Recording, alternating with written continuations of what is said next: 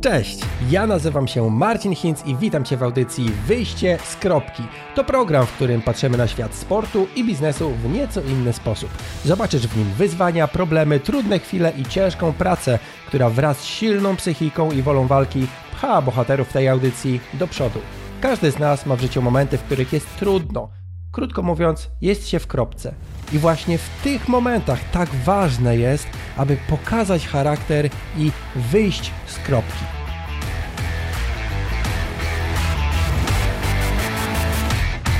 Cześć i czołem, 89 odcinek, podcast Wyjście z kropki. Za mną jest dzisiaj wysoka, zdrowa, silna, piękna, bogata e, Marta Naczek. Cześć, witam serdecznie. E, ostatnio zapominam zapytać gości, czym się w ogóle zajmują. Mówię to za nich w, w taki sposób y, dziwny i nieprawidłowy, więc powiedz, czym ty się zajmujesz?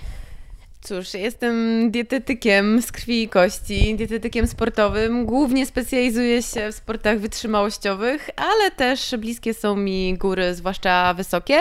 Oprócz tego, że pracuję z ludźmi, pracuję na Gdańskim Uniwersytecie Medycznym, gdzie szkolę przyszłych dietetyków, ale też rozwijam się naukowo. O proszę, poważne rzeczy. To o jedzeniu będziemy rozmawiać wtedy. To co na śniadanie było? E, prosto, szybko, jaglanka z orzeszkami, nasionkami, e, z odżywką białkową akurat i z malinami mrożonymi. Brzmi skomplikowanie i nieprosto. 10 minut robiło się samo podczas prysznicu. Dobra, dobra. Jedno pytanie mam takie właściwie, które chciałem, żeby przyświecało tej rozmowie. Co robić, żeby jeść prawidłowo? To jest takie ogólnie skomplikowane. Za bardzo psychologii bym chyba nie chciał akurat, za bardzo, trochę można, ale za bardzo bym nie chciał poruszać. Um, ale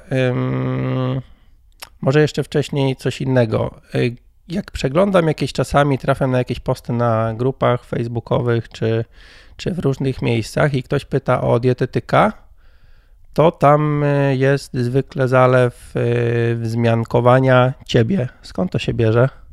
Nie ma innych ludzi? Czy to jest ta specjalizacja w sportach wytrzymałościowych, czy jakieś ciężkie przypadki masz, czy ludzie cię lubią, czy o co chodzi? Wiesz co, myślę, że trochę po trochu. Faktycznie jest coś e, w tym i to wynika niestety z toku e, jakby edukacji na uczelniach wyższych, że dietetyka sportowa jest e, traktowana po macoszemu. I jeśli dietetyk sam w toku edukacji nie będzie się tym interesował prywatnie, to często jest tak, że studia tej pasji nie wzbudzą. I u mnie właśnie dokładnie było tak samo, co też odpowiada właśnie na Twoje pytanie, przez to, że ja się prywatnie związałam ze sportami wytrzymałościowymi, triatlonowymi, rozumiem moich podopiecznych, wiem, co to znaczy, jakie problemy mają, e, jak smakuje dany produkt w danych warunkach, e, jaka jest specyfika takiego treningu. No i myślę, że co też ważne, no jestem taką małą manufakturą, mimo, nazwijmy to nieskromnie, jakiegoś potencjału, raczej nie rozwinęłam wielkiej działalności, bo cenię sobie taką współpracę z ludźmi, E, bardzo bliską, w takim kontakcie, gdzie nie najważniejsze są cyferki i dieta, ale właśnie jakiś taki sposób realizacji i słuchanie człowieka i jego trudności, jakie pojawiają się gdzieś tam po drodze. Okej, okay, to, to jest dobra odpowiedź, bo takie zrozumienie faktycznie zawodnika, no chociażby co kiedy jak smakuje, czy jakie tam są jakieś naprężenia czasowe, że tak powiem, żeby wszystko pogodzić. E, od czego zacząć myśleć o, od czego zacząć myśleć, jeśli y, chcemy coś poprawić w tym naszym odżywianiu? Takie no bardzo ogólne pytanie, zobaczymy jak na to odpowiesz, ale mm, no każdy coś tam, e, coś tam je, każdy raczej przeczuwa, co powinien jeść lub nawet lepiej czuje, czego nie powinien jeść. No i chciałby coś zmienić. I teraz jakie są pierwsze kroki? Mm, wiesz co, właśnie z pozoru niby trudne, ale powiedziałam, że to jest bardzo proste. Zanim człowiek trafi do dietetyka, sporo może zrobić sam. E, żeby zadbać o swoje zdrowie i sylwetkę. Ja wiem, że powiem takie parę wyświechtanych zdań, ale to właśnie w podstawie tkwi siła, a my często łapiemy się z jakiejś skrajności. Diety keto, jakieś posty owocowo-warzywne, diety wysokobiałkowe, właśnie tłuszczowe, yy, zamiast wrócić do podstaw. I teraz co mam na myśli mówiąc podstawy? Tak, wystarczy, że zadbasz, żeby w Twojej diecie było jak najwięcej nisko przetworzonych rzeczy, tak? Jeśli masz większe zapotrzebowanie na węglowodany, czerpie z owoców, kasz, tak? I, i wszelkiego takiego rodzaju produktów, zanim sięgniesz po odżywkę węglowodanową. E, ja pierwsze co patrzę, co analizuję w anali- e, dzienniczkach żywieniowych ludzi, którzy do mnie trafiają na konsultacje, to czy spełniają podstawowe potrzeby, czy zjadają minimum pół kilograma warzyw i owoców dziennie z przewagą warzyw. I ja wiem, że wszyscy wiemy, że owoce i warzywa to jest coś, co powinniśmy jeść, ale naprawdę w, tym tkwi najczęściej problem, bo już nie chodzi o to, ile kalorii nasza ma dieta. Oczywiście to będzie ważne pod kątem jakichś tam E, celów sylwetkowych czy wspomagania treningu, ale chociażby, nie wiem, warzywa, zawartość wody, błonnika i szeregu witamin, mikroelementów to jest coś, co daje nam sytość i pomaga nam utrzymywać też że nie ciągnie nas do głupot, tak? To są takie właśnie prozaiczne rzeczy, więc zweryfikowałabym, ile, za przeproszeniem, syfujemy, ile słodkości. Też się zawsze śmieję, że zanim ktoś do mnie trafi na konsultację, to czasem po prostu wystarczy zweryfikować, ile alkoholu i słodyczy je w trakcie tygodnia. Wystarczy, że to odstawi i wtedy ja zapraszam na, na konsultację, bo już możemy zrobić taką trudniejszą robotę, no bo o ile z jednej strony łatwo, w cudzysłowie, bo to też właśnie to nie jest tak, że po prostu łatwo coś odstawić, bo też trzeba to wymienić, no to dobrze też nie zrobić sobie krzywdy i po prostu e, zaplanować jakoś to sensownie, bo ludzie z mojego doświadczenia robią sobie często krzywdę na własne życzenie. Dobra, to jedno krótkie pytanie, a później jedno dłuższe. Jedno krótkie, mówisz, żeby z tymi odżywkami na przykład poczekać, nie? Co myślisz wtedy o jedzeniu typu Huel, Y-Food, te takie, wiesz, co chwalą się, że to nie są zamienniki posiłków, tylko że to są posiłki mhm. pod względami odżywczymi? bardzo agresywny marketing uprawiają w mhm. ostatnich mhm. latach. Myślę, nie, nie mam klienta, który by o to chyba nie spytał. E, wiesz co? To jest tak zwane e, według Australijskiego Instytutu Sportu sports food, czyli coś, co e, uzupełnia ci makroskładniki w sytuacji, gdy nie masz możliwości dostarczyć ich z konwencjonalną dietą. I teraz Dobra, co to znaczy w praktyce, Marta? Czy to jest, czy nie? To znaczy, jeśli wracasz do domu i możesz sobie zrobić owsiankę z jogurtem, dodać do tego owoce i tak dalej, super, zjedz normalny posiłek. Ale jeśli jesteś na wyjeździe, na obozie, po zawodach, w górach wysokich, na 6000 metrów, bądź po prostu wychodzisz z basenu i jedziesz do roboty i no dzisiaj e, nie ogarnąłeś tej przekąski potreningowej jakiegoś śniadania, to wtedy dopiero korzystasz korzystasz z takiego posiłku, mhm. tak? Okej, okay, dobra. E, a drugie większe pytanie, to też ktoś zadał na Instagramie, jak zapytałem co o jedzeniu, mógłbym Ciebie zapytać, no to te słodycze, nie? Ogólnie to jest chyba, no mi się wydaje największa choroba dzisiejszych czasów, e, cukier czy, czy te węgle proste, e, gdzie już o rany, z lata temu, już chyba z 10 lat temu słyszałem mm, takie podejście jakiegoś lekarza chyba ze Stanów w podcaście jakimś, który mówił już, nazywał to dysfunkcją mózgu, że, że jakby, no wiadomo, nawet nie nawyk, a, a jakieś uzależnienie, nie? No to co zrobić, żeby przestać je jeść? Ja ze swojego doświadczenia powiem, że no krótko to trwało, ale też może nie miałem e, wystarczająco motywacji, natomiast zadziwiająco dużo wprowadzenie, trochę nawet zapchanie się tłuszczami e, u mnie, u mnie jednak zabiło ten, nawet nie pociąg do słodyczy, ale ogólnie głód. Znaczy, to pierwsza rzecz, no fajnie, że zwróciłeś uwagę na te tłuszcze. Generalnie, mm, to zwłaszcza w treningu wytrzymałościowym, E, największe ssanie na słodycze mamy, kiedy po prostu nie dojadamy ogólnie kalorycznie, tak? I zawodnik myśli, a tych kilogramów mam parę więcej, no to tu trochę przytnę, tu trochę przytnę, po czym nagle przychodzi wieczór, jest po treningu i zaczyna się tak zwane, jak ja to nazywam, wchodzi lodówka z półkami po prostu, wszystko. Więc po pierwsze trzeba się przyjrzeć, czy ogólnie dojadasz kalorycznie, i też faktycznie, tak jak mówisz, tłuszcz daje sytość, ale też białko, czy jest w głównych posiłkach. Ogólnie, czy masz, masz ten dodatek warzyw, dwie garście, czy owoców do posiłku. Ogólnie jakość diety. Jakby wychodzę z założenia, że za, jak chcesz za, przestać jeść słodycze, najpierw zacznij przyzwoicie jeść w ogóle w trakcie dnia. Główne posiłki, a nie ciągle podjadanie, to nas e, gubi. A druga sprawa to podejście zero-jedynkowe. To jest duży, mhm. duży problem.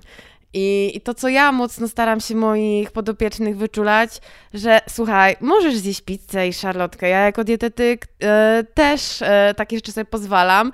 Też kuszą mnie pewne rzeczy, też jakby czasem z czymś walczę.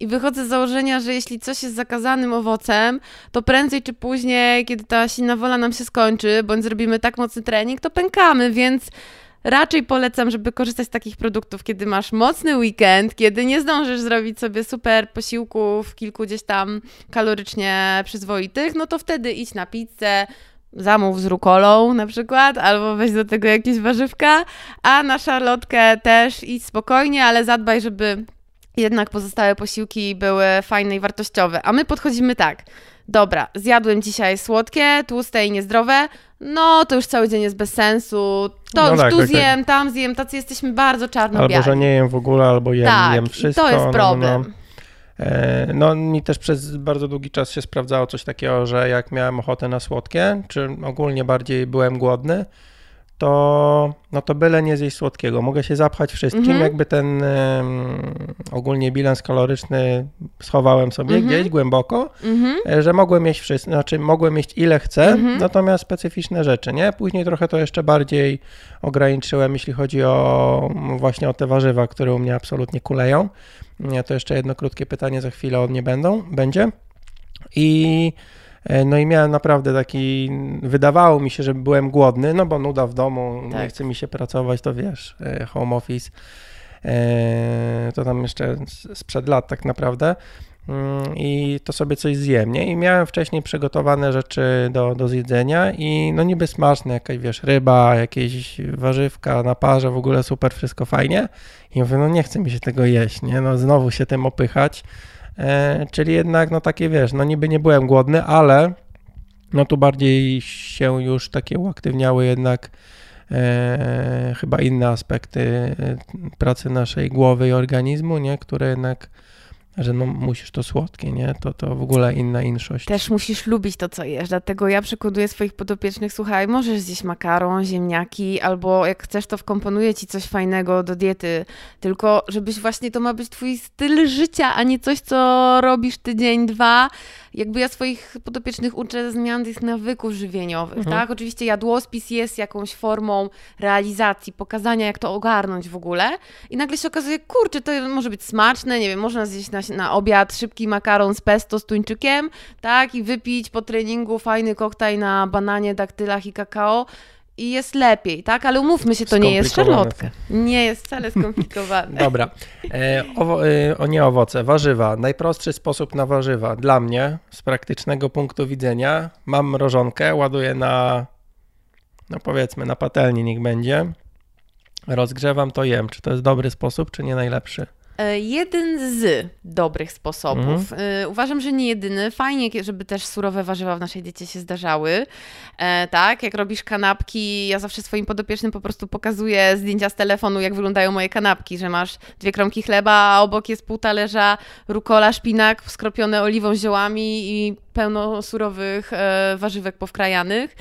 Więc e, taki posiłek też dobrze, jakby się pojawił. Tu Ale w na ogóle- obiad jak najbardziej mrożonki. My się boimy. Właśnie to jest tak, że my jesteśmy czarno-biali znowu. No bo te mrożonki to jest jak fast food, nie? To jest jak ta, wiesz, jak zupka chińska. Znaczy w, W rozumieniu, Postrzeganiu. naszym postrzeganiu, dokładnie. no, A wcale to nie jest tak. Na przykład owoce mrożone e, są zbierane e, w szczycie sezonu, kiedy mają najwyższą zawartość pewnych witamin, zamrożone i w tym momencie e, zimą wchodzą na nasz stół. Oczywiście to nie jest zero, jeden do jednego, ale wciąż jest to bardziej wartościowe niż na przykład malina z Hiszpanii, która do nas przyjechała e, i przeżyła taką drogę i, i jakby zahamowano jej dalszy rozwój, żeby też no, Mhm. po prostu się nie zmarnowała. No dobra, tak trochę skacząc po tematach, ale sam jestem ciekaw e, konkretnych aspektów. Mówisz, że mm, jakby głównie uderzasz w stronę czy sportów wytrzymałościowych, czy gór. I teraz pytanie o różnicę, jeśli chodzi o. No ciężko będzie w sumie chyba mi zadać to pytanie. O różnicę w odżywianiu się tak naprawdę na co dzień e, amatora, który uprawia sport wytrzymałościowy, bieganie, rower, triatlon, coś z tego. E, lub wszystko naraz oczywiście. E, bez sensu powiedziałem, ale niech już tak będzie. Em, czyli triatlon lub którejś z, ze sportów składowych. A osoba, która no bardziej może idzie w góry, no bo na co dzień, no, no niech będzie, nawet też na co dzień, ale z takim zamiarem, że ok, idę na 6-800, czyli w jakiś sposób ten organizm już tak w detalach może nawet powinien być przygotowany, czy mieć jakiś nadbagaż, czy mieć jakieś konkretne rzeczy przygotowane. No nie wiem, dla mnie takim przykładem, o co pytam dokładnie, to tak jak ktoś pływa w zimnej wodzie, no i też poszczególne przyprawy czy coś jakby powinien jeść, żeby się lepiej przygotować, żeby w tej wodzie lepiej wytrzymać poza całym treningiem. E, wiesz co, to też zależy, ale tu jest dużo wspólnych mianowników, bo góra, e, osoba, która idzie w góry nawet na jakieś duże wysokości, ten trening wytrzymałościowy też na mhm. co dzień po prostu stosuje. Oczywiście to ta, każda osoba będzie inna, bo może być dużo treningu dodatkowo siłowego, treningi z plecakiem, z obciążeniem, więc to może jakby gdzieś tam różnicować, ale to, na co bym zwróciła uwagę, też po pierwsze, trafiają do mnie różni ludzie z różnymi też chorobami i problemami, którzy też uprawiają sport, więc zawsze to jest ten aspekt, że każdy potrzebuje ciutkę czegoś innego. E, w większości przypadków każdy, y, nie no, trzy czwarte mojej współpracy to jest faktycznie nadmiar tkanki tłuszczowej. Czy to mhm. są sporty górskie, pod górę, wiadomo, też musimy to dźwigać, Wszystko ten cały boli. balast. Mhm. No jeśli ktoś jedzie na miesięczną wyprawę w Himalaje, no to faktycznie nie chcemy, żeby miał jak najniższy procent tkanki tłuszczowej, no ale to też nie może być osoba otyła, tak? Więc jakby to też różnicujemy cele w zależności od tego, co jest. To, co jest takim wspólnym mianownikiem, myślę, że warto wspomnieć, e, bo jest nagminnym problemem z moi, moich współpracach i w wytrzymałościówce, i w górach wysokich, to problemy z gospodarką żelazem. Po mhm. pierwsze, sport wytrzymałościowy zwiększa zapotrzebowanie na żelazo. Jest mnóstwo czynników. Sam trening zmniejsza wchłanianie żelaza, my uszkadzamy nasze kwinki czerwone biegając i tak dalej. E, I co, jak ja tu mówię, co trzecia, czwarta osoba, która do mnie trafia, ma z tym problem i czasem to wychodzi szybciej niż zobaczy objawy, a często trafiają do mnie zawodnicy, którzy mówią, wiesz co, odcina mi prąd, nagle łapię zadychę na treningach, a, a trenowałem mocno, a teraz już nie mogę, tak? W górach wysokich e, to, czy pojedziesz z dobrymi zapasami żelaza, tak zwanego właśnie markeru e, tych zapasów, które, mamy w naszej wątrobie, czyli ferytyna, dlatego warto ją sprawdzać, czy trenujesz triatlon, czy jedziesz w góry wysokie, to już zmniejszasz szanse na zdobycie szczytu, bo zwiększa się ryzyko choroby wysokościowej. I to są takie dwa aspekty, dlatego akurat tę gospodarkę żelazem uwielbiam, bo dotyczy tych dwóch dyscyplin i jest ogromnym, ogromnym problemem. Dobrze. Na co, co się składa na prawidłową gospodarkę? Z jednej strony podaż, z drugiej strony przyswajalność. Eee, to chyba wszystko właściwie. No, musimy coś podać i musi to się przyswoić.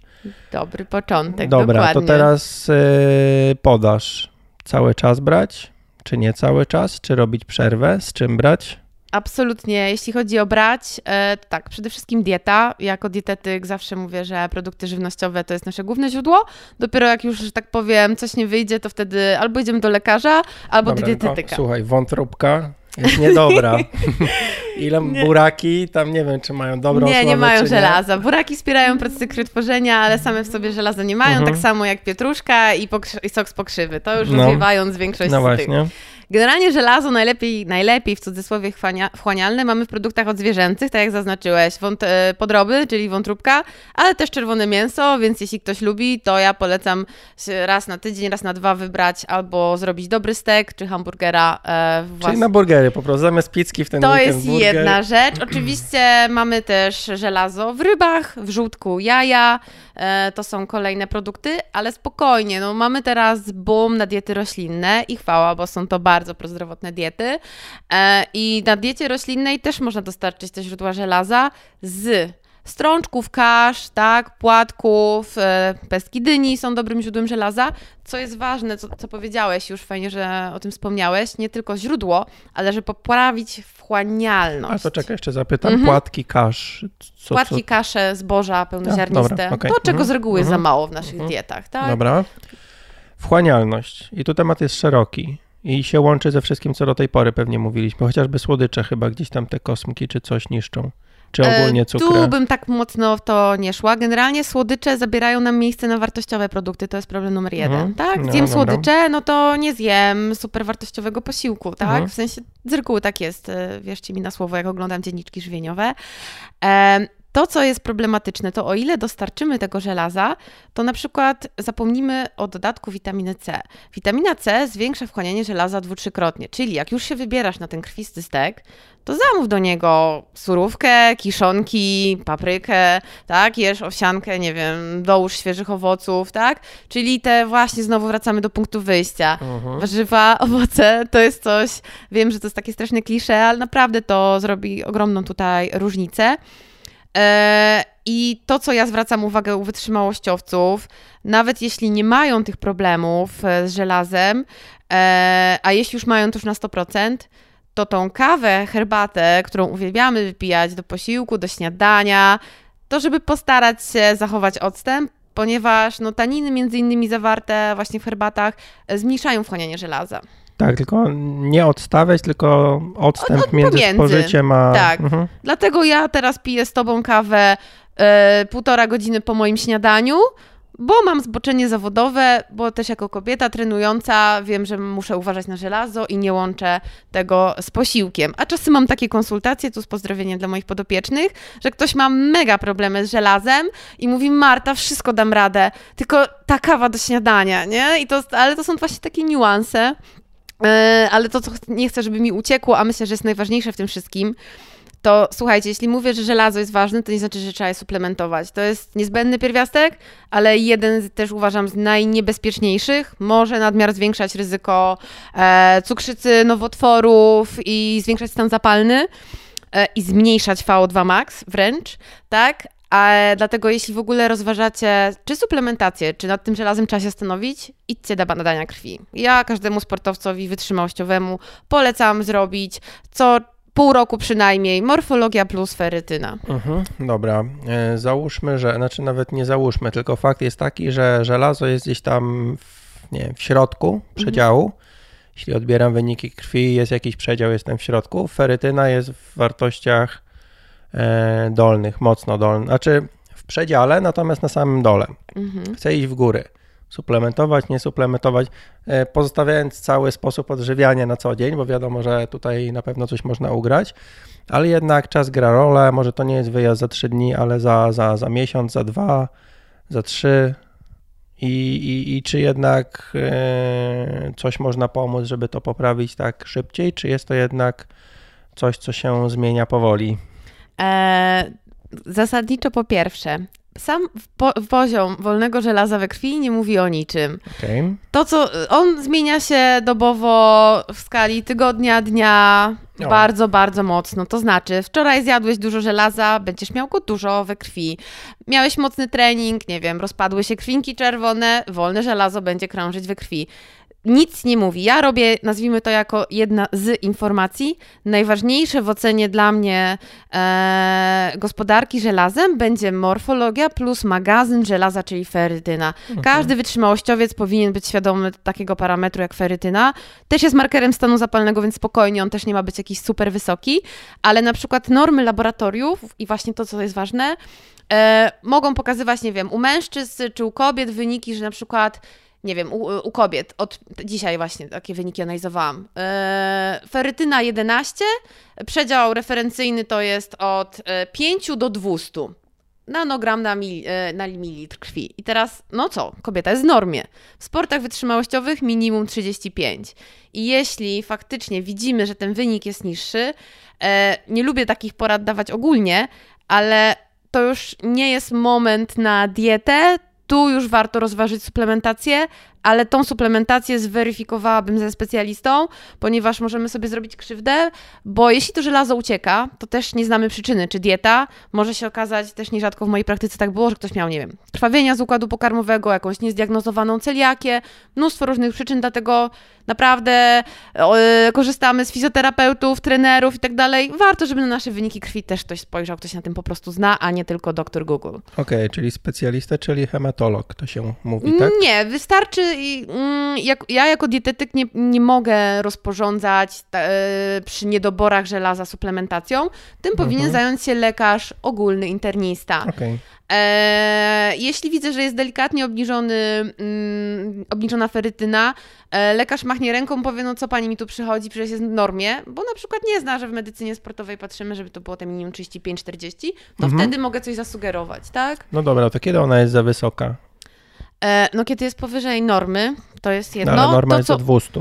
do 200, 300, A s- nawet 400 w zależności od labu. O, To, co mhm. wiemy, to, co mamy udowodnione, że w sportach wytrzymałościowych nie ma sensu dążyć do wyników powyżej 100. Nie jest potwierdzone, żeby to wiązało się z poprawą wyników, więc na takiej zasadzie. Okej, ale powiedzmy ten, te dą, dążenie do 100, tak, czy idziemy w góry, czy coś, to może z tą chorobą wysokościową chociażby pomóc. E, tak, jeśli chodzi o same góry wysokie, no to wiemy też, że te minimum 40 da nam tyle żelaza, żeby w ramach e, adaptacji do wyso- wysokości e, usprawnić procesy krwiotworzenia, tak? gdzie to jest podstawa Mhm. aklimatyzacji. I to też pod kątem obozów wysokościowych sportach wytrzymałościowych. Mhm, mhm. Okej. e, No tutaj pewnie kobiety mają jeszcze gorzej, jeśli chodzi o ten aspekt żelazowy. Dokładnie. Mm, Tracimy chyba, go dwa razy więcej. Ale chyba też częściej gdzieś tam z doświadczenia, z no, z mojego doświadczenia, jak patrzę na ludzi, to jednak częściej gdzieś tam udają się do lekarzy i od razu jakieś mocniejsze to większe dawki dostają w, w tabletkach, że tak powiem. Tak to chyba jest. Stety, niestety. No niestety. E, mówiłaś o łatwych posiłkach. I teraz załóżmy, że ja rozpoczynam, rozpoczynałem nawet parę razy w swoim życiu współpracę z dietetykiem. No i już jest modne takie powiedzenie, że nie, ja przygotowuję te proste posiłki, e, bla, bla, bla, bla, bla, bla. Dla mnie prosty posiłek jako faceta to jest jak ćwiczyłem kiedyś na siłowni i robiłem sobie na przykład worek ryżu i serek wiejski do tego wlewałem, albo trzy jajka wrzucałem ugotowane. Jakby maksymalnie mało składników, e, nie trzeba przy tym siedzieć, nic robić. I teraz no to oczywiście jest kwestia, każda zmiana gdzieś tam taka pewnie będzie trudna, no bo to trzeba jakieś, nie wiem, czy nowe produkty, czy może mniej nowych produktów, ale nawyki nowe zrobić, nie? Y, Na ile można uprościć tę dietę, znaczy dietę, no sposób odżywiania, y, jakiś taki jakby wziąć najwygodniejszy przypadek dla siebie, czyli nie wiem, osobę, która no po prostu chce jeść w miarę zdrowo, żeby trzymać wagę, która jest względnie normalna, E, no to co, co robić? Ta jajuwa na śniadanie, na, na obiad ten, nie wiem, kotlet z piersi kurczaka, codziennie to samo, paczka ryżu, paczka warzyw. Wiesz co, schemat można zrobić taki prosty. Ja zawsze zaczynam od podstawowej rzeczy. Jeśli ktoś nie chce wywracać e, do góry nogami całego żywienia, to nie o to chodzi, żebyś właśnie podążał jakimś jadłospisem, tylko on ma dać ci przykłady. No zmień chociaż jeden posiłek i już będziesz krok bliżej do jakiegoś tam sukcesu. E, To, co fajnie się i szybko sprawdza, to uważam, że potencjał, blender i koktajle, tak? Jesteś w stanie, niezależnie na jakiej jesteś diecie, e, wrzucić tam czy kefir, czy, czy jogurt, czy jakiś, nie wiem, napój roślinny, dodać owoce, wrzucić garść szpinaku, zielonej pietruszki, jakieś ziarna, nasiona, płatki, zblendować, wypić przed, po treningu i, i mieć z tego napra- tak naprawdę i śniadanie, i, i podwieczorek i jest to bardzo, bardzo uniwersalne. A spotkałaś się z podejściem, że rzeczy płynne mniej sycą? E, Zasadniczo tak jest, bo ułatwiamy sobie już jakąś tam etap e, trawienia, tak? Mhm. Ale no, zakładam, że koktajl, nie polecam diety koktajlowej cały dzień. Mhm. E, tak funkcjonują pewne systemy, bardzo kiedyś modne, popularne nawet w triatlonie, e, tak zwane właśnie diety koktajlowe, e, odżywkowe. E, no, to będzie jeden z posiłków, no. I przez to, że jest e, przemielony, będzie krócej w naszym układzie pokarmowym, szybciej się wchłonie, co ma plus jako e, posiłek okołotreningowy, bo chcemy, że coś się szybko wchłonęło, ale jeśli zależy nam na kontroli sytości, no to lepiej sobie zrobić miskę owoców, obok obsypać orzechami, popić sobie kefir i, i coś tam jeszcze poskubać, tak? Tak w ogóle zaczęłaś wymieniać, to przypomniało mi się, na co chciałem zwrócić wcześniej uwagę. A propos kanapek, jak mówiłaś, to e, ogromną różnicę widzę, jeśli chodzi o ten poziom sytości.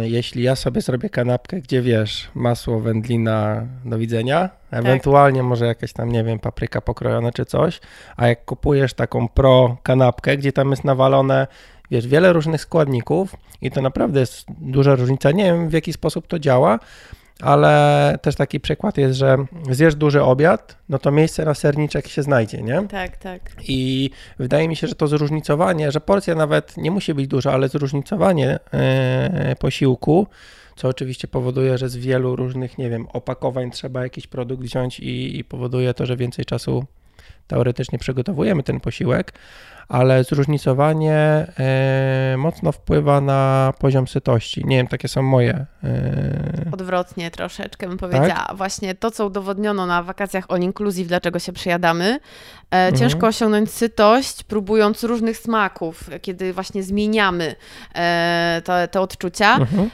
To, co bym bardziej w tym kontekście, co mówisz, rzuciła uwagę, hmm. że dużo łatwiej na przykład są, są jest kilka produktów, które mają bardzo niski indeks sytości, są tak zwane, mają wysoką smakowitość i do tego należy ser żółty, tak, i między innymi świeże pieczywo. I e, wiedząc, że białego, świeżego chlebka jesteśmy w stanie zjeść, no powiedzmy pół bochena tak, szybciutko. Wystarczy, że zmienisz na okej, okay, razowiec wiemy, że jest zdrowy, może nie jest taki puchaty, może nie jest taki smaczny, no ale też się mniej przejemy, więc z tą smakowitością byłabym ostrożna, bo ja uważam, że naprawdę nie trzeba robić jakiejś wielkiej uczty urozmaiconej.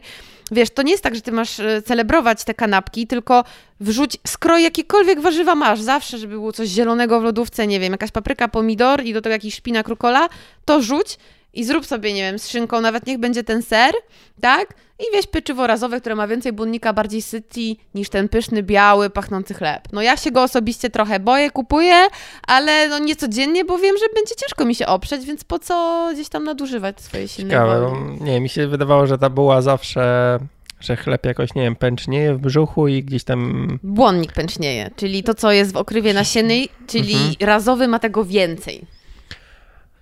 Okej, okay, to może też z innej bajki się bierze i znowu takie um, trochę jak ze słodyczami, ale to też już z paroma osobami, roz, z osobami rozmawiałem, czy właściwie parę osób mi to mówiło nawet bez pytania, że z tym pieczywem to jest podobnie jak ze słodyczami. Mhm. Że wiesz, możesz się nafutrować wszystkiego, rzeczy, które lubisz, makarony, ryże, spaghetti yy, i jak te, tego pieczywa, tej buły nie zjesz, to jakby to, to wszystko nie jest kompletne, nie? To też ciekawy taki Mm, aspekt rzeczy, które gdzieś tam, no też nie musimy się chyba tego pozbywać, skoro można razowe jakieś rzeczy jeść. Nie? Tak, bo to jest aspekt, wiesz, to są dwa aspekty, żywieniowy i psychologiczny. No. I żywieniowy będzie tak, twój organizm ci nie powie, hej, potrzebuję kwasu foliowego, zjedz brokuła. Nie, on powie, daj mi energii, najlepiej tłuszcz w połączeniu z cukrem, bo to jest coś, co warunkuje wydzielanie dopaminy, serotoniny i, i będę miał tu i teraz to, czego potrzebuję, tak? Bo organizm się spodziewa, że za energią idzie wartość odżywcza, a za słodyczami nie zawsze tak jest, tak?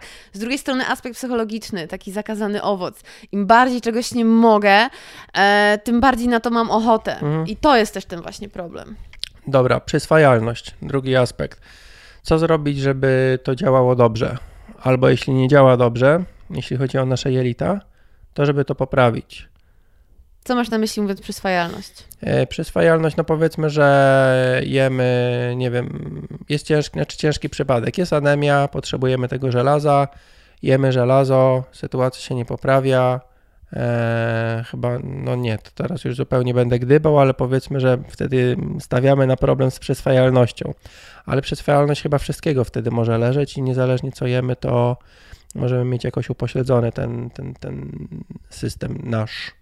E, wiesz co, oczywiście pomijam jakieś jednostki chorobowe, że ktoś ma mhm. niezdiagnozowane zaburzenia wchłaniania, czy jakąś chorobę trzewną i tak dalej, ale zasadniczo teraz taki mega modny temat i pod kątem nawet i samej wydolności, to, to co mamy w jelitach też żyjątka, czyli mikrobiom jelitowy. Mhm. E, I to taki tutaj jest problem, co było pierwsze jajko czy kura. I to znaczy, że jeśli mówię o mikrobiomie jelitowym, to są bakterie jelitowe, które pomagają nam trawić i wchłaniać, e, które też produkują cenne witaminy i kwasy tłuszczowe, które gdzieś tam zmniejszają stan zapalny w naszym układzie pokarmowym, też spowodowany wysiłkiem. E, to to nie o to chodzi, żeby od razu zasuplementować probiotyki i teraz każdy z nas powinien jeść, tylko też nasza dieta wpływa na skład naszego mikrobiomu, czyli to jest takie błędne koło. Jem kiepsko, źle wchłaniam, z drugiej strony, no jeśli dbasz o, faktycznie o e, czym się żywią te bakterie, no żywią się też błonnikiem, tak, właśnie kasze, owoce, warzywa, ziarna, orzechy, nasiona, dzięki temu rozwijać się dobry, nazwijmy to, mówiąc bardzo ogólnie, mikrobiom jelitowy, bo nawet jest udowodnione, że jakiś konkretny szczep, tam jeden z konkretnych Lactobacillus plantarum, e, usprawnia wchłanianie żelaza. E, I można oczywiście rozważyć jego suplementację, no ale do, jakby zanim doprowadzimy do problemu, no to staramy się po prostu zdrowo odżywiać, nisko przetworzenie. Ja wiem, że to jest bardzo ogólne, dlatego warto to zweryfikować, zwłaszcza jak sobie z tym nie radzimy.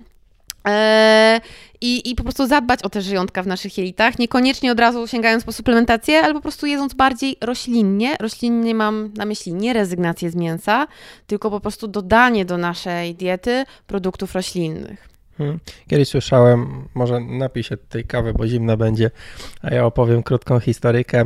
To chyba już zresztą opowiadałem w podcaście, jak to a propos prostych zasad e, dietetyki, e, że jak podzielisz sobie talerz na cztery części, to dwie części ma zająć objętościowo, wiadomo, warzywa, a po jednej czwartej węgle i źródło białka, czy to jakieś roślinne, czy, czy nieroślinne, czy mięsne. I tutaj chyba to, tak jak ktoś spojrzy na taką jedną prostą zasadę, poza jakimś, nie wiem, drugą zróżnicowana, żeby była dieta, to nawet taka jedna zasada powoduje, że no większość ludzi pewnie nie je w taki sposób, nie? I, i tu już się zaczynają, znaczy większość ludzi, nawet mogę ze sobą, za siebie powiedzieć, nie? Że to, to po prostu tak nie wygląda pozwolę sobie wtrącić, bo my myślimy, że warzywa do posiłku, faktycznie one powinny stanowić podstawę naszej diety, ale to nie jest plasterek do kanapki e, pomidora, tylko cały pomidor skrojony na talerzu. Właśnie to są te mhm, różnice mhm. -huh. ilościowe, których my nie mamy świadomości. I to mhm. przejście na taką dietę, zrozumienie, że faktycznie, kurczę, postaraj się zjeść te pół kilo dziennie, e, zobaczycie też zmiany, no poprawy pół kilo dziennie to w ogóle jest ogromna ilość. No i ja i moi podopieczni zjadamy minimum 800 do kilograma. Mhm. Tak się wydaje. A ja też cenię sobie czas, e, ale to jest właśnie nawyk, widzisz, bo to nie jest tak, że każdy z nas coś musi zjeść i ty wrzucisz ten ryż z kurczakiem, ale tak samo możesz mieć nawyk, że wrzucisz garść szpinaku, tak? I, mm. I już jest zrobione, więc to jest wyrobienie nawyku i ja na przykład nie mam konwen- tak nie patrzę na konwenansę, że coś pasuje czy nie. Ja zawsze dorzucam, nie wiem, kiszoną kapustę obok, czy ogórki kiszone, tak? To, to nie ma być na zasadzie, że ja muszę coś upiec, zapiec, ugotować i, i, i gdzieś tam pichcić, tylko wiem, że tak jak biorę chleb i ser, to wiem, że musi być do tego warzywko, bo inaczej zjem takich kanapek nie 5, tylko po prostu 10, tak? I to też robi taką różnicę. Swoją drogą, czy pomidor, czy szpinak, to chyba taką dobrą sławą są okryte, jeśli chodzi o te nasze sporty, co? Tak, tak. No szpinak szczególnie i burak, jeśli chodzi o zawarte azotany, mhm. które w naszym organizmie przekształcone są w tlenek azotu, który może poprawiać naszą wydolność. E, dobra. Przychodzę sobie, rozpoczynam tą przygodę z dietetykiem, mam dużą motywację, wiem co tam trzeba zmienić, już pozbyłem się tych słodyczy, pierwsze jakieś kroki zrobiłem w swoim zakresie, widzę, że fajnie idzie, takie trochę jak z, z bieganiem, widzę, że już mam cykliczność biegania, nie chcę coś więcej, to pójdę do, e, do, do trenera i tam, żeby mi coś rozpisać, co ja mam robić, żeby być lepszym. E, przechodzę na przykład do ciebie i co na dzień dobry, y, bo miałem na przykład jedną taką konsultację, ale bardziej zdrowotną, no że najpierw tam to, to, to trzeba zbadać, nie? Żeby było w ogóle na czym pracować. U ciebie podobnie wygląda, czy to zależy od scenariusza, od osoby? Mm, no zasadniczo nie, nie zaczynam rozmowy z człowiekiem, jeśli na początek y, przy pierwszym kontakcie dostaje ode mnie kwestionariusz żywieniowy do wypełnienia, podstawowe informacje, żebyśmy nie tracili naszego czasu w trakcie konsultacji, gdzie już możemy konkretnie rozmawiać. I dostaję listę badań, kilka podstawowych, które ja wymagam, żeby wiedzieć, czy trafia do mnie człowiek zdrowy, czy jest coś, co powinnam wziąć pod uwagę, tak? Czy ta osoba, nie wiem, no ma chore nerki i nie mogę zwiększyć zawartości białka w diecie, tak? Jest mnóstwo czynników, czy mogę zalecić suplementację, czy na przykład ma już niedobory żelaza, gdzie samą dietą nie dam rady, a wtedy chcę wiedzieć na początku, z czym trzeba, że tak powiem, uderzyć. Więc kilka podstawowych badań, zawsze wysyłam listę, z gwiazdeczką, które są dodatkowe, no im więcej wiem, tym lepiej, ale też przestrzegam, żeby nie robić jakiejś super zaawansowanej hormonalnej diagnostyki, no bo też nie bawią się w lekarza i, i też e, mam świadomość, że nie każdy wynik powie nam wszystko, tak nam się wydaje, że to nie jest takie zero-jedynkowe, że tylko coś jest w normie bądź nie.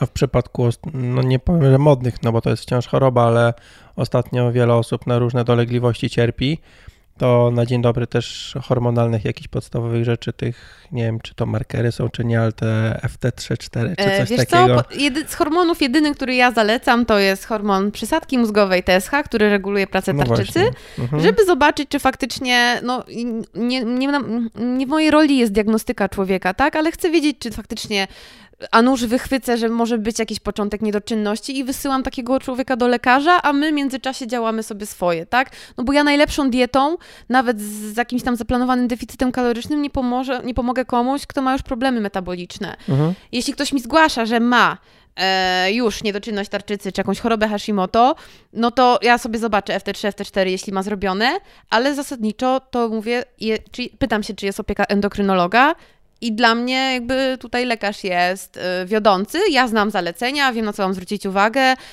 umiem coś powiedzieć o wynikach, tak, jakby rozumiem je, ale też jakby no tutaj jestem bardzo ostrożna z jakimś, wiesz, diagnozowaniem, czy komuś e, po prostu, no diagnozowaniem jakiejś choroby, jednostki chorobowej. Okej, okay, jeśli ktoś jest taką osobą samo, samotną, indywidualistą, Zosia Samosia, najpierw chce sam sobie zrobić te badania, mhm. to co byś zalecała wtedy na początku, jeśli możesz się podzielić? Jasne, e, no przede wszystkim tak, e, morfologia, profil lipidowy, czyli cholesterol i jego frakcje. Tutaj nawet bardzo szczupłe osoby, zwłaszcza w triatlonie, mają tendencję do za wysokiego poziomu, właśnie z uwagi na kiepską jakość diety. E, poziom e, glukozy na czczo cóż jeszcze? No to TSH, no i zasadniczo, jeśli wiem, że to jest osoba aktywna sportowa, no to ferytyna i żelazo razem, tak? Te, te jakby dwa parametry, czy coś jeszcze? Coś wątrobowego wspominałaś? Eee, to jest taka podstawa, te kilka badań mhm. i jeśli ktoś jest chętny i otwarty, zawsze zachęcam, no to wtedy sprawdzam w kontekście ewentualnego, nie wiem, przetrenowania enzymy wątrobowe, e, wtedy sprawdzam parametry nerkowe, kreatynina, EGFR i kwas moczowy. Eee, czy coś jeszcze? Czasem, jak już mam zawodnika na wysokim poziomie, gdzie mamy powtarzalność badań, no to wtedy sprawdzam też kinazę kreatynową jako marker uszkodzenia mięśni, ale to też wiem, że będzie podwyższony, tylko odpowiednio jakby porównywanie e, wyników.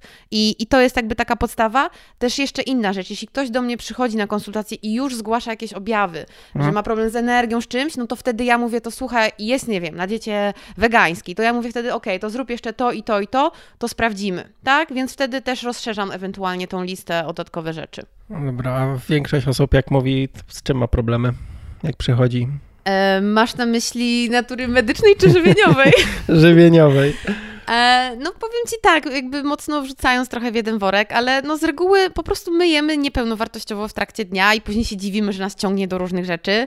Bo na przykład tak jak powiedziałeś o tym podjadaniu, że siedziałem sobie w pracy, w domu, home office, to co wszyscy w covid też cierpią ludzie tak naprawdę, to my mamy taki problem, że nie zjemy głównych posiłków, tylko cały dzień coś podjadamy, tak? Czyli nie zjemy no, porządnego posiłku. Dla mnie to jest w ogóle efekt uboczny trochę jedz dużo, a małych posiłków, nie? Dokładnie, zgadzam I nie, się, I nie mamy, jakby nasz organizm nie ma momentów, kiedy nie trawi. Bo my lubimy właśnie skrajności. Kiedyś się mówiło, jedz regularnie i ludzie myśleli, no to trzeba coś podjadać, co dwie, trzy godzinki coś zjem. Nie. Zjedz przykładowo, tak? Teraz ogólniam, nie ma czegoś takiego jak złota ilość posiłków dla wszystkich. Mhm. Zjedz trzy główne posiłki i przekąskę około treningową, bądź jakiś owoc z orzechem sobie w trakcie dnia.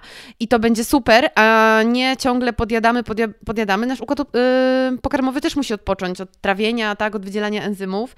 Yy, I to też prowadzi do jakichś zaburzeń, że mamy większą tendencję do wzdęć, jeśli jemy zbyt często, no bo tam cały czas coś się po prostu e, mieli e, i, i nie mamy ogarniętych tych głównych posiłków i jakby ich jakościowo.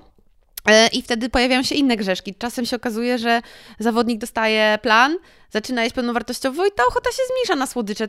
To nie jest tak, że już nigdy nie będzie miał ochoty na e, szarlotkę, mhm. tak? Ale to też nie o to chodzi. Chodzi o to, żeby po prostu zadbać o tą bazę i, Czyli naczynia to... połączone. Dokładnie. Po prostu wprowadzamy jedne rzeczy i gdzieś tam Dokładnie. z biegiem czasu się, tak. to, mm, się to zmienia. Um... Dlatego też, wiesz, ja dlatego nie uważam, że powiedzenie komuś, słuchaj, przestań jeść słodycze, rozwiązuje problem, bo nie, właśnie ludzie na tym polegają, a polegają na tym, to znaczy yy, osiągają porażkę, bo nie potrafią jeść y, normalnie zdrowo, znaczy zdrowo, tak? Tak jak powiedziałam, no pełnowartościowo. Osiągają porażkę, pięknie. E, rzuciłaś hasło jednej bakterii w przypadku probiotyków.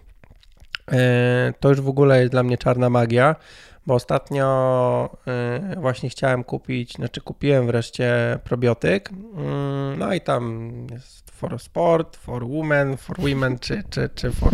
Tak, wiem, lubimy indywidualizację. E, I tu jest tam jeden szczep, tu jest 30, no kurczę, 30 to lepsze jest niż jeden, nie? Przecież, czy tam nawet, no szczepy to jedna, a druga to kwestia e, liczby, czy tam mhm. jest milion, miliard, czy, czy, czy, czy, czy bilion, czy ileś tam ich i tu chyba w ogóle warto spojrzeć na, na liczbę y, tych bakterii, nie? Pod względem jakości su suplementu. Znaczy, no zasadniczo po pierwsze to jeśli mamy do wyboru i mamy taką możliwość, no to zawsze polecam leki, tak? Preparaty medyczne, które mamy potwierdzony skład, to co jest na opakowaniu, e, to co będzie w środku faktycznie nas tam spotka. Probiotyki były badane kilka lat temu przez NIK i okazało się, że 40% z nich tylko spełniało to, co było na opakowaniu, więc było nawet y, takie szczepy jak E. coli i tak dalej, albo część baterii była martwa, więc przestrzegam przed braniem czegokolwiek. E, wiesz co, jaki, jeśli pytanie jest takie, jaki preparat jest dobry i jak, jak wybrać, no pytanie po co i dlaczego. No właśnie, bo tego same, sami już nie wybierzemy, to trzeba doktorat zrobić najpierw. E, wiesz co, e, jeśli chodzi o probiotyki, to nie zalecam profilaktycznie na zasadzie, ok, zdrowo się odżywiam, coś tam trenuję, to sobie pojem probiotyki. Nie, je wprowadzamy w konkretnych sytuacjach, nie wiem, w jakichś problemach żołądkowo-jelitowych, jeśli mamy zawodnika, który trenuje wytrzymałościowo i cierpi na częste infekcje górnych dróg oddechowych, jesienią, zimą, to mamy udowodnione, że ten konkretny szczep działa konkretnie, że zmniejsza ryzyko o 40% takiej infekcji, bądź skraca jej czas trwania. No to wtedy u kogoś, kto trenuje na dworzu, bądź mocno, gdzie ta odporność jest obniżona, no to możemy coś takiego wprowadzić wtedy profilaktycznie. I zasadniczo mamy taką sztukę, że wprowadzamy dany szczep, który ma potwierdzone działanie w danej, jaką rzecz chcemy osiągnąć, tak? Mhm. Czy zmniejszyć zdęcia, jakieś tam mamy wrażliwe jelito i są szczepy, które mają potwierdzone działanie właśnie w konkretnie e, w, tym, w tym kontekście. Czyli tutaj stricte celowo to jest jakby... Tak, celowo. No chyba, że bierzesz probioty, antybiotyk, nie, nie, no mhm, niestety no. przydarzyła ci się infekcja, więc masz cały wyjałowiony układ pokarmowy, no to no wtedy bierze się taki wieloszczepowy, no to co wiemy, że no, lactobacillusy i bifidobakterium są takimi, no oczywiście tutaj mamy dużo szersza jest sprawa, ale mówiąc bardzo ogólnie, to wiemy, że no ich podaż będzie będzie wtedy ważna w probiotyku. Więc e, kwestia ilości, no wiesz, takie bardzo wysokie dawki będziemy proponować osobom, które mają faktycznie jakieś takie szczególne sytuacje, e, czy jakieś właśnie, czy jakieś chorobie, zaburzenia układu pokarmowego, ale zbyt wysoka dawka probiotyku też może napsocić, bo nadmiar, jeśli damy dużo jakiejś dobrej bakterii, mówiąc bardzo kolokwialnie, e, to będziemy konkurować tą bakterią z innymi dobrymi, których nie zasuplementujemy i wchodzimy tak naprawdę, my ingerujemy w środowisko, do którego jeszcze do końca człowiek naukowo nie poznał. Więc to też jest takie, wiesz, e, ja jestem bardzo jakby zainteresowana całym mikrobiomem i tak dalej, Propiodyki u swoich podopiecznych stosuję w różnych sytuacjach, tak? Chociażby przed wyjazdem w góry wysokie, gdzie wiemy, że to zmniejsza ryzyko jakichś też tam problemów żołądkowo-itowych. Jeśli masz mocne starty w sezonie, masz hmm. pełnego połówkę, e, gdzie masz, no to jest takie uszkodzenie dla układu pokarmowego, że faktycznie mam zawodników, którzy też super e, poprawił się ich komfort żołądkowo-itowy w trakcie startu po zastosowaniu probiotyków, tak? Ja też sama e, widzę, że no dużo lepiej i szybciej się regeneruje po tych startach, jeśli chodzi o układ pokarmowy, bo on niestety dostaje w kość przy długotrwałym wysiłku wytrzymałościowym. I to są mhm. szczególne sytuacje właśnie, nie? Mhm. Dobra, przejdźmy. Jeszcze zostały, zostało jedno pytanie, które nie, którego nie zadałem od e, followersów z Instagrama, by the way, Nurek na Instagramie, jak ktoś by chciał. Szkodliwość napojów zero w, du w dużej ilości. Hmm. I to jest chyba taki też, e, no trochę takich dróg też się nasłuchałem, gdzie no dobra, to dużo piję tych napojów słodkich, nie? Przejdę na zero jako ten pierwszy krok. Mhm. Chyba dobrze, nie wiem. Zaraz może się dowiem. spytamy. A, a druga kwestia, no przyzwyczaiłem się do tych zero. Jest zero, to jest dobrze, nie? I ja w ogóle mam zupełna dygresja, ale z kolą to super sobie poradziłem. E, bardzo rzadko już piję, bo po prostu zaczęły mnie zęby boleć. Mam taką masakryczną nadwrażliwość, naście lat temu mi się zrobiła po wypiciu coli. Fosfor, no. Że Kurczę, to też takie głupie, bo wiem, że jak niektóre rzeczy zjem, na przykład bardzo dużo mleka jak wypiję, kiedyś miałem problem, że tak powiem z kakao, e, to no tak mnie brzuch bolał i jakby sytuacja się powtarzała, wiem, że to jest mleko. Piję mleko, litr dziennie na przykład i to jest jeszcze ilość, która jest ok co już jest chyba jest dosyć sporo, ale, ale wiem, że no, w dużych ilościach to mleko jest, e, źle na mnie wpływa, nie? E, czy jakieś tam fast foody, pierdoły, no ten komfort życia się pogarsza, nie? Ale to widocznie nie jest takie mocne uderzenie jak z tą kolą, która e, no nie wiem, z alkoholem też tak jest, że a, jolo, nie, żyjmy chwilą,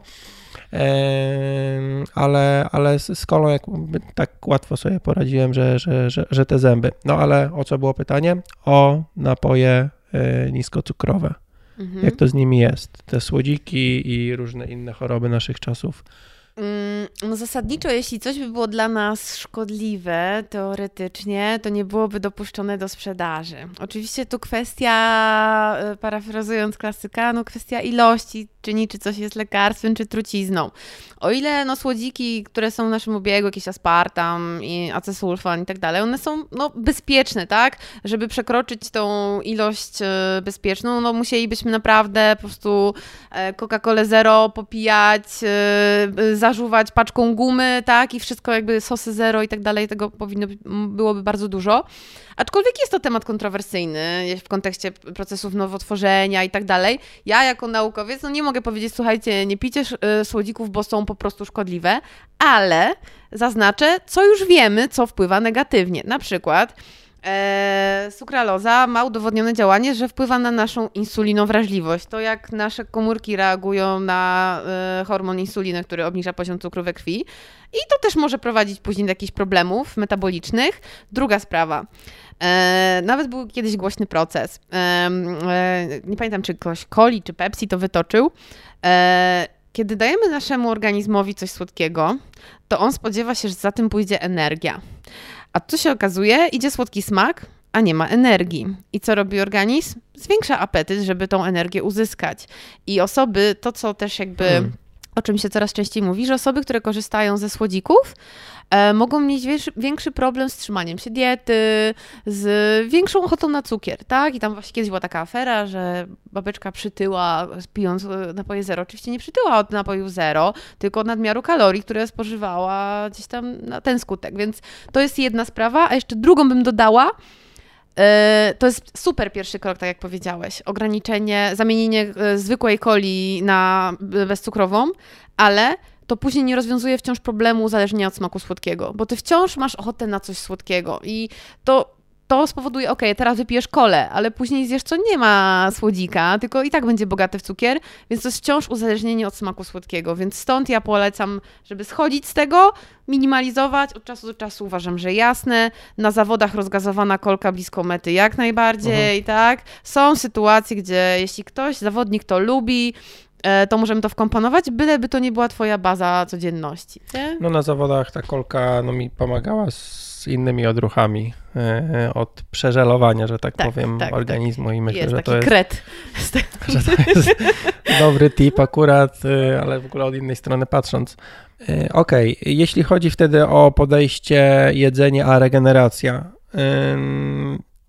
i to nieważne, czy to regeneracja po zejściu z gór chyba, czy, czy, czy po treningu, znaczy no wiadomo, intensywność zupełnie inna i, i długość trwania, ale co możemy tak na sobie, sobie pomimo tego, znaczy, co, jak możemy sobie pomóc tą regeneracją, pomijając już to wszystko, co powiedziałaś, czyli nasz sposób odżywiania. E, no właśnie, żeby jakoś sobie lepiej pomóc albo mniej zaszkodzić, e, co można zjeść, nie wiem, przed treningiem, po treningu, czy zawodami kilku, cztero, pięciogodzinnymi. E, jakie są takie produkty, które mają dobrą sławę, złą sławę? No to takie jest bardzo ogólne, ale też trochę indywidualne, wiesz co? Ale no patrząc to... na, wiesz, liczbę przypadków, że każdy mhm. ci mówi, że biorę to, bo to wszyscy mówią, że to jest dobre, nie? Wiesz co, no zasadniczo w sportach wytrzymałościowych e, no, liczą się przede wszystkim węglowodany, których my się najbardziej boimy, tak? No bo kojarzą nam się z tyciem. Oczywiście tycie to jest efekt nadmiarzy, nadmiaru kalorii z różnych składników odżywczych, również z białka i z tłuszczu. E, w sportach wytrzymałościowych węglowodany determinują regenerację, po pierwsze glikogen mięśniowy, tak? Ale też właśnie dobre przygotowanie do wysiłku jako e, część posiłku przedtreningowego.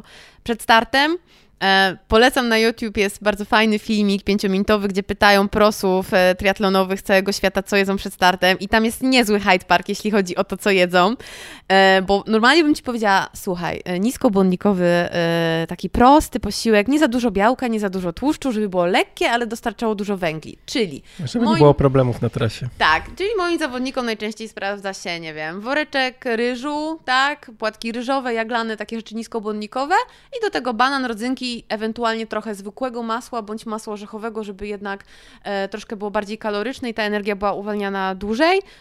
Ostrożnie z nabiałem, może dłużej zalegać i zwiększać ryzyko jakichś problemów żołądkowo-jelitowych. No ale po czym ci wchodzi taka Daniela Ryf, która mówi, że je kanapki z szynką, e, ktoś je jakąś fasolkę, ktoś je jakieś jajka z czymś smażone, więc no wiesz, tutaj jest jakby różnie. Więc to, czy to zjesz płatki ryżowe, czy owsiane, czy musli, to zależy od ciebie, ile tolerujesz błonnika.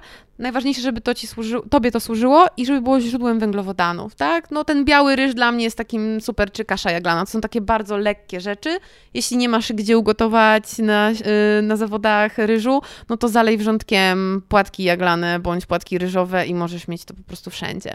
W ogóle te płatki różnego rodzaju, błyskawiczne, niebłyskawiczne, y, te błyskawiczne mają jakąś złą sławę? Wiesz co, no one są, mm, e, szybciej się przygotowują, więc to jest plus w pewnych sytuacjach.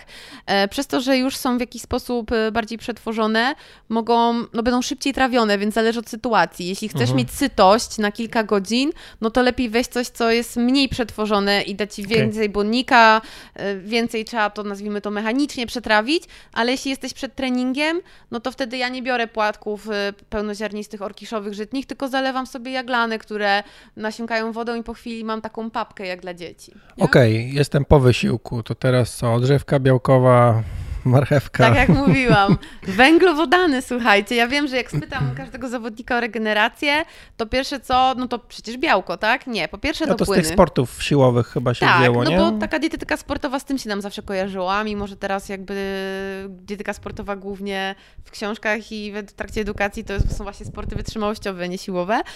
E, to pierwsze co regeneracja to jest uzupełnienie równowagi wodno-elektrolitowej, czyli po prostu płyny. Po prostu najpierw musimy się napić czegoś, tak? Może być to woda z kranu, może być to woda wysoko zmineralizowana, jeśli faktycznie gdzieś tam się bardziej pocimy. Wszystko zależy od naszego treningu, jego zaawansowania, więc tutaj dosyć... Pogody, ale tu już w takie tak, detale tak, nie tak. bym nie wchodził. Płyny, generalnie napij się, tak? Mhm. Druga rzecz, e, to co, e, to, co straciłeś w trakcie treningu, no to na pewno, jeśli trening był dłuższy bądź bardziej intensywny, no to na pewno glikogen mięśniowy, więc fajnie te węglowodany uzupełnić, zwłaszcza gdy masz drugą jednostką treningową w mhm. ciągu no dnia. Nie? Mówiłaś, okej. Okay. E, I, I jakby w sportach wytrzymałościowych wzrasta głównie zapotrzebowanie na węglowodany, więc jeśli po treningu e, już spożyjesz swoje płyny, to nie wiem, zjedz banana, pomarańcze, e, bądź płatki owsiane, tak, coś takiego. Dodatek białka poprawi odbudowę glikogenu, i też uzupełni jakby pula aminokwasów, no jeśli trening był mocny, robiłeś tempa, bądź był bardzo długi, to faktycznie te włókna mięśniowe też się uszkadzają, więc dodatek białka w postaci czy skyru, jogurt typu islandzkiego, taki wysokobiałkowy, e, czy serka wiejskiego, czy twarożku, czy miarki odżywki białkowej, mhm. no będzie też fajnym dodatkiem. Dobra, jakieś takie rzeczy jak sód, potas, to e. po prostu przez cały dzień, czy... Zasadniczo, wiesz co, no sód, e, no jeśli mówimy ogólnie o podaż mikroelementów w diecie, nie mówię w trakcie samego wysiłku mhm. elektrolity, kiedy są potrzebne, jakby w kontekście takiego dłuższego niż godzina, dopiero wtedy o tym rozmawiamy, no to sód zasadniczo mamy, ja się trochę śmieję, kiedy ktoś suplementuje sód, a na przykład boi się solić w diecie, gdzie głównym źródłem sodu w naszej diecie jest, uwaga, sól.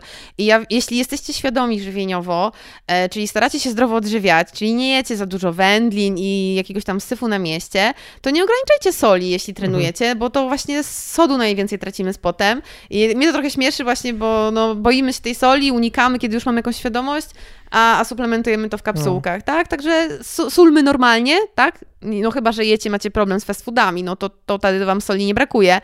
E, potas, no to pomidory, banany, jakby tutaj jest to zawarte. No chyba, że, bo też nie chcę mówić bardzo ogólnie, no bo mam zawodników, którzy są, no trenują na wyższych obrotach i faktycznie tam dodajemy elektrolity w postaci płynów, bądź, yy, nie wiem, zwiększamy ilość wody wysoko zmineralizowanej w skali dnia, tak? Okej, okay, często pojawiają się jeszcze takie tematy jak e, no, kortyzol, zabijamy testosteron, wiadomo, no, męczymy ten nasz organizm, więc trzeba jakoś się tego pozbyć, wolne rodniki też trzeba się tego pozbyć. Mm, no, żeby się jak, też jak najszybciej naprawić, żeby być takim zdrowym, wiadomo, kolejna jednostka jak wchodzi, im bardziej będziemy wypoczęci przy tej kolejnej jednostce, tym lepiej ona też nam zagra, nie? Tak. To, to jak prawda. tutaj z walczeniem i czy trzeba walczyć z tym? Eee, też jeszcze tutaj bym dodała do posiłku regeneracyjnego, słuchajcie, to też nie musi być zawsze jakiś koktajl, taki super odżywka e, tak skomponowana. Zasadniczo, jeśli nie macie drugiej jednostki tego dnia treningowej, to wystarczy po prostu w ciągu godziny zjeść normalny posiłek zbilansowany, gdzie będą węgle w postaci makaronu, ryżu, płatków, czy białka, będzie, nie wiem, mięso, jaja, ryba, tak? To nie musi być taki płynny, super sportowy posiłek, jeśli nie macie drugiej jednostki treningowej, bądź nie była aż taka e, intensywna. Chyba w ogóle dobrze się sprawdzają truskawki z jogurtem jakimś, czy nie Super. bardzo? Super. I teraz właśnie no. pytasz o antyoksydanty i co tam, co potrzebujemy uzupełnić. Generalnie jako ciekawostkę dodam, że to właśnie węglowodany po treningu zmniejszają poziom kortyzolu, hormonu stresu, tak? Ale w sportach wytrzymałościowych rośnie e, zapotrzebowanie na oksydanty z racji tego, że w trakcie wysiłku fizycznego produkujemy dużo wolnych rodników, tak? I słuchajcie, tak jak mówiłam wcześniej, to kwestia ilości i one są w nadmiarze oczywiście e, mogą przyspieszać procesy starzenia, opóźniać regenerację, ale ich niewielka ilość jest też potrzebna, o tym powiem zaraz. Więc jeśli mamy ich nadmiar, to wszelkiego rodzaju owoce jagodowe, truskawki, maliny, jagody, nawet mrożone, e, są super niskokaloryczne, a są bombą antyoksydantów i polecam właśnie do takiego kefiru po treningu czy skyru wrzucić sobie takie owoce jagodowe poezja po prostu. Eee, no ale dobra, no to co, to może suplementacja antyoksydantami, skoro są takie potrzebne. Eee, I problem jest taki, że e, z żywnością trudniej przesadzić, jeśli chodzi o podaż pewnych e, witamin czy mikroelementów. E, co już dużo jest łatwiejsze z suplementacji. I swojego czasu była moda na właśnie duże dawki witaminy C, tak, skoro przecież tak potrzebujemy tych antyoksydantów. E, I to, co chciałabym, żeby tutaj słuchacze zapamiętali. W sportach wytrzymałościowych mamy to już udowodnione naukowo, tak? Jakby dysponuję literaturą, jeśli ktoś by chciał to zgłębić. Dawki witaminy C powyżej 500 mg. E, częściej mówi się, że ten 1000 to jest takie maksimum. Na dobę? Na, na dobę, na dobę może wpływać negatywnie w treningu wytrzymałościowym na adaptacje treningowe. I na sytuacja po zawodach, kiedy jesteście osłabieni bądź jesteście w cugu y, startowym, gdzie już nie jest ważna adaptacja, tylko macie się szybko regenerować, to ok, wyższe dawki chociażby witaminy C będą wtedy wskazane, też mogą zmniejszyć ryzyko infekcji po tych trudnych startach, ale w kontekście przygotowań, czyli zasadniczo jesień, zima, to co teraz mamy, no to raczej skupiałabym się na anty antyoksydantach bezpieczne z żywności, z warzyw, z owoców, Zielona herbata też ma antyoksydanty, tak, kawa, eee, zanim sięgniemy po wysoką dawkę witaminy C. Jeśli chcemy suplementować, w naszej diecie jest mało warzyw i owoców, ok, ale nie takie wysokie dawki. Mhm. To jakie inne antyoksydanty? Bo jednak, mm, a nawet nie tyle antyoksydanty, ale też jak zadbać o to swoje zdrowie wtedy w takim przypadku, nie? Jeśli chodzi o ten okres, mówisz tutaj, wiesz, zima, jesień, tak, tak, wiosna, tak. idziemy, chorujemy, no to widzisz, to znowu wrócę na przykład warzywa zielonoliściaste, tak? E, jakieś takie, no można się wspomóc wtedy, jeśli faktycznie nam ciężko wchodzą e, jakieś e, warzywa, no to postawić na jakieś soki wtedy warzywno-owocowe, ale owoc to raczej jest jako dodatek smakowy. E, zakwas buraczany to jest coś, co bardzo mocno promuje też, nie z uwagi na zawartość żelaza, bo tam tego żelaza nie ma, e, tylko właśnie na bakterie probiotyczne, dużą dawkę chwastu foliowego, witaminy C i też zakwas buraczany poprawia wchłanialność, właśnie z uwagi, no w skrócie na tą kwasowość, tak? Poprawia wchłanialność części mikroelementów, więc też bardzo fajny dodatek, który ma prawie tyle co nic kalorii, Eee, nie zaszkodzi Wam, można go pić dużo więcej niż soku z buraka, więc też polecam jako takie fajne wsparcie teraz kiszonki w każdej postaci. Czy kimchi, czy, czy właśnie ogórki kiszone, kiszona kapusta nasza, polska, prawie tyle co nic kalorii, a trochę więcej sytości, trochę więcej błonnika i też super wartość odżywcza. Skąd czerpać wiedzę, jeśli chodzi o te tematy? Nie wiem, czy będziesz w stanie tu pomóc, no bo ty mhm. trochę na innym etapie jesteś, że tak powiem. Mhm. Ale jeśli ktoś chciałby, wiesz, zacząć się interesować, czy po prostu y, per przypadek szukać, wiesz, a to ma tyle y, potasu, a to ma tyle białka, a to ma tyle czegoś, czy masz jakieś takie źródło, które fajnie krok po kroku gdzieś tam uczy tych swoich widzów, co robić z jedzeniem, żeby mhm. było ok. Bo mi się ogólnie wydaje, że taka codzienna trochę informacja, ale motywacja, e, znaczy informacja motywuje nas do tego codzienne takie mm, słuchanie o tej sposobie odżywiania, że jednak przypomina nam, że, że jednak warto gdzieś tam o tym pomyśleć codziennie, nie? Masz jakieś Wiesz takie? Jest, jest taki problem, bo mamy szum bardzo duży, taki informacyjny, jeśli chodzi o zdrowe odżywianie, dlatego jest tak dużo skrajności i dużo zabobonów. E, no ja zawsze e, polecam jakieś takie źródła, nazwijmy to, opierające się nauce, że ktoś nie mówi o, o tym, co mu się sprawdziło, tylko to, co faktycznie jest potwierdzone naukowo. E, jeśli kogoś interesują tematy sportowe, to strona, która jest naukowa po angielsku, ale w bardzo przystępny sposób prowadzona i gwarantuje Wam wiedzę z najwyższej półki, to strona profesora Askera Jackendrupa mysportscience.com. To jest angielski, którego ja nie ogarniam. Okej, okay. to tam jest dużo fajnych grafik i uważam, że Ale, on w prosty okay, sposób... infografiki są mega, nie? E, infografiki są mega i w prosty sposób y, tłumaczy z bardzo zaawansowane zagadnienia. To jeśli ktoś już jest bardzo wkręcony w sport. Ostatnio Kubę Czaje widziałem, wrzucił zdjęcie, że właśnie z panem Askerem był na Zoomie i prowadzą o. jakieś tam... A, konferencja była ostatnio, jest taki e, kurs, tak. Uh-huh. Nie udało mi się zapisać. E, mam nadzieję, że w kolejnej edycji się załapie, uh-huh. e, bo właśnie profesora Askera bardzo za to cenię, jakby za merytorykę i to, że jest wyważony, a nie, nie wiem, keto, to jakby mhm. E, podejście takie, nazwijmy to, ostrożne, bo już e, jako dietetyk pracuję od 7 lat, 8 i naprawdę przeżyłam już kilka mód, tak? I wiem, że naprawdę trzeba być ostrożnym, jeśli chodzi o jakieś tam osądy. To, co no bym mogła polecić, żeby śledzić, to polecę swoich e, kolegów e, po fachu, którzy wiem, że robią super robotę merytoryczną i po prostu wydają cały czas jakieś informacje. Między innymi to będzie na pewno Damian Parol i co jeszcze? Dietetyka nie na żarty i dieta sportowca Doroty Traczyk to myślę, że. A, jeszcze Centrum Edukacji Żywienia i Sportu Mateusza Gawełczyka, e, tu też czystym sumieniem polecam. Także dietetycy, mhm. tutaj akurat Mateusz jest dietetykiem sportowym, Dorota też, także te osoby mogłabym polecić, bo wiem, że wydają super materiały, no bo nie każdy dietetyk sportowy to niestety robi.